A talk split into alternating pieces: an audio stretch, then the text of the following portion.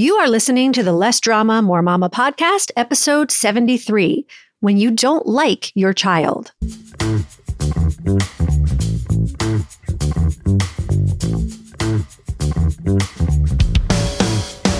This is Less Drama, More Mama, the podcast for moms who want to feel calm, in control, and confident about how to handle anything life throws their way. If you're ready to go from feeling frazzled and disrespected to feeling calm and connected, this is the podcast for you. I'm your host, Pam Howard. Hi, Mama. I hope you had a great holiday. At the end of the last episode, I said that the next time I talk to you, it would be 2020. But this actually comes out on December 31st. So, ha! It's like you get an extra bonus episode, right? All right. So today I want to talk about a topic that's pretty taboo. Most moms would never admit that they don't like their child because it brings up a lot of judgment and shame. We believe that we should always like our kids from the minute they're born. We should always have warm and fuzzy feelings about them. And if we don't, then it means something's terribly wrong. But I want to get this topic out in the open because whenever we feel shame about anything, we hide it from ourselves and from the world. And then the shame festers and creates so many more problems. It's only when we can be open and vulnerable and take an honest look at ourselves that we can actually make a change. Now, for some moms, not liking their kids starts as early as pregnancy. They think, I hate being pregnant. I feel so sick. I hate the way I feel. I hate the way I look. Maybe they didn't want to be pregnant in the first place. Maybe they don't love the father. They might think, this kid is going to ruin my life. I won't have any freedom anymore, and I'm stuck with him or her forever. When the baby's born, some moms think, I have no time to myself anymore. I can't pursue my dreams. Listening to her cry is such torture. I don't know what I'm doing. I feel like a failure. As the child gets older, the thoughts sound like, I can't get anything done. My kids need me every second. My time is never my own.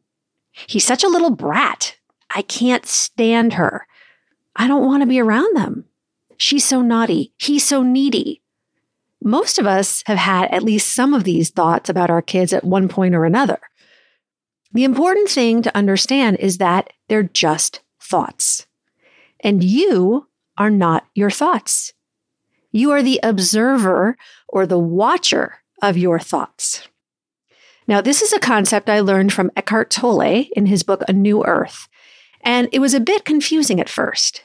Basically, he posed the question when you're observing your mind, who are you? Are you the one thinking your thoughts, or are you the one observing them? And the answer is that you are the observer. And when you can step back and put some distance between yourself and your mind and separate yourself from your thoughts, you can get some perspective on them.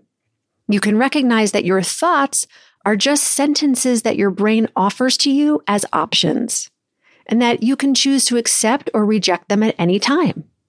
The way I teach my clients to start practicing the skill of observing their own thoughts is by having them write down all of their thoughts and look at them on paper.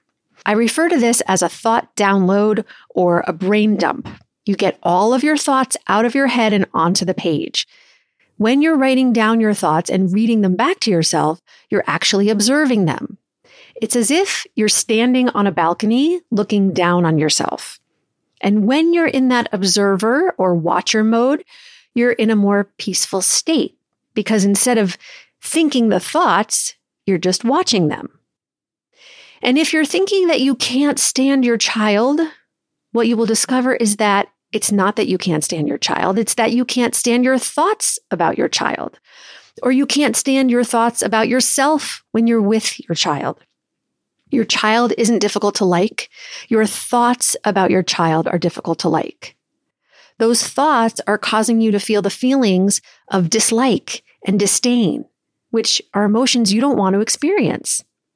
Remember, your children and everything they say or do are completely neutral and have no effect on you until you have thoughts about them. If you've repeatedly told yourself you don't like your child, you have a neuro pathway in your brain that is well worn and being reinforced by negative emotions. The more you think your child is annoying or disrespectful or unlikable, the more your brain will seek out evidence to prove those thoughts true. Now, you cannot change your thoughts when you're judging them as bad and judging yourself for having them. You must approach yourself with compassion and curiosity. I know I say that a lot, but it's so important. You can't get to a more loving place when you're beating yourself up, when you're coming from a place of self hate. You have to become genuinely curious about yourself and your thoughts to understand them. You have to allow your current emotions without trying to push them away or avoid them, and allow them to be there long enough to understand where they're coming from and why.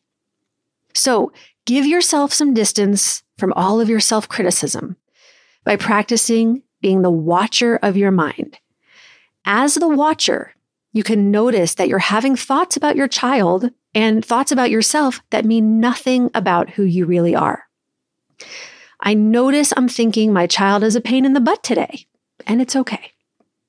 I notice I'm feeling intense irritation right now, and it's okay. Nothing is going wrong here. My thoughts are creating my feelings, and it's all okay. You might notice yourself thinking that it's inappropriate or wrong for you to have these thoughts about your child, as if they mean something about you, but they don't.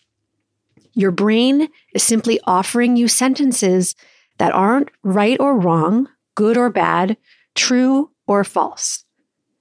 The good news is that because you have a prefrontal cortex, the more evolved part of your brain, you have the ability to decide how you want to think about everything. Not only can you decide what to think about your child and about yourself, but you can decide what you want to think about what you're thinking. Ask yourself this question right now. How do you want to think and feel about your kids, no matter what choices they make? They don't have to be any different in order for you to feel better. By consciously choosing your thoughts, you take all of your power back to feel the way you want to feel in every moment. The reason you may be struggling to feel positive emotions is that you think your kids should be different than they are. But I want you to consider that their behavior, their temperaments, their personalities are exactly the way they're supposed to be for your highest good and theirs. Look, sometimes your kids will remind you of parts of yourself that you don't like. Or maybe you had a difficult relationship with your own mother, so you didn't have a good role model for a calm and loving parent child relationship. How can you open up to the idea that your children are your greatest teachers? What do you want your relationship with them to look like in the future? And how can you think about them now in order to create that relationship? I promise you can create the exact relationship, the exact thoughts and feelings that you want to have about your kids and about yourself if you learn how to be the watcher of your mind, have compassion with yourself, and practice thinking thoughts that serve you. Is it easy? No. Is it worth it? 100%. If you want to do this work with me in 2020, let's do it. There's nothing that you can tell me that I will judge you for. There's no problem that isn't solvable. Go to lessdramamoremama.com forward slash mini and sign up for a free consultation with me. Have a safe and happy New Year's Eve, and I'll talk to you again next week in the new year. Thank you for listening to the Less Drama, More Mama podcast. If you liked this episode, please take a moment to write a quick review on iTunes and make sure you subscribe too so you never miss a show. Got a question, comment, or idea for an upcoming episode? Email me at pam at lessdramamoremama.com.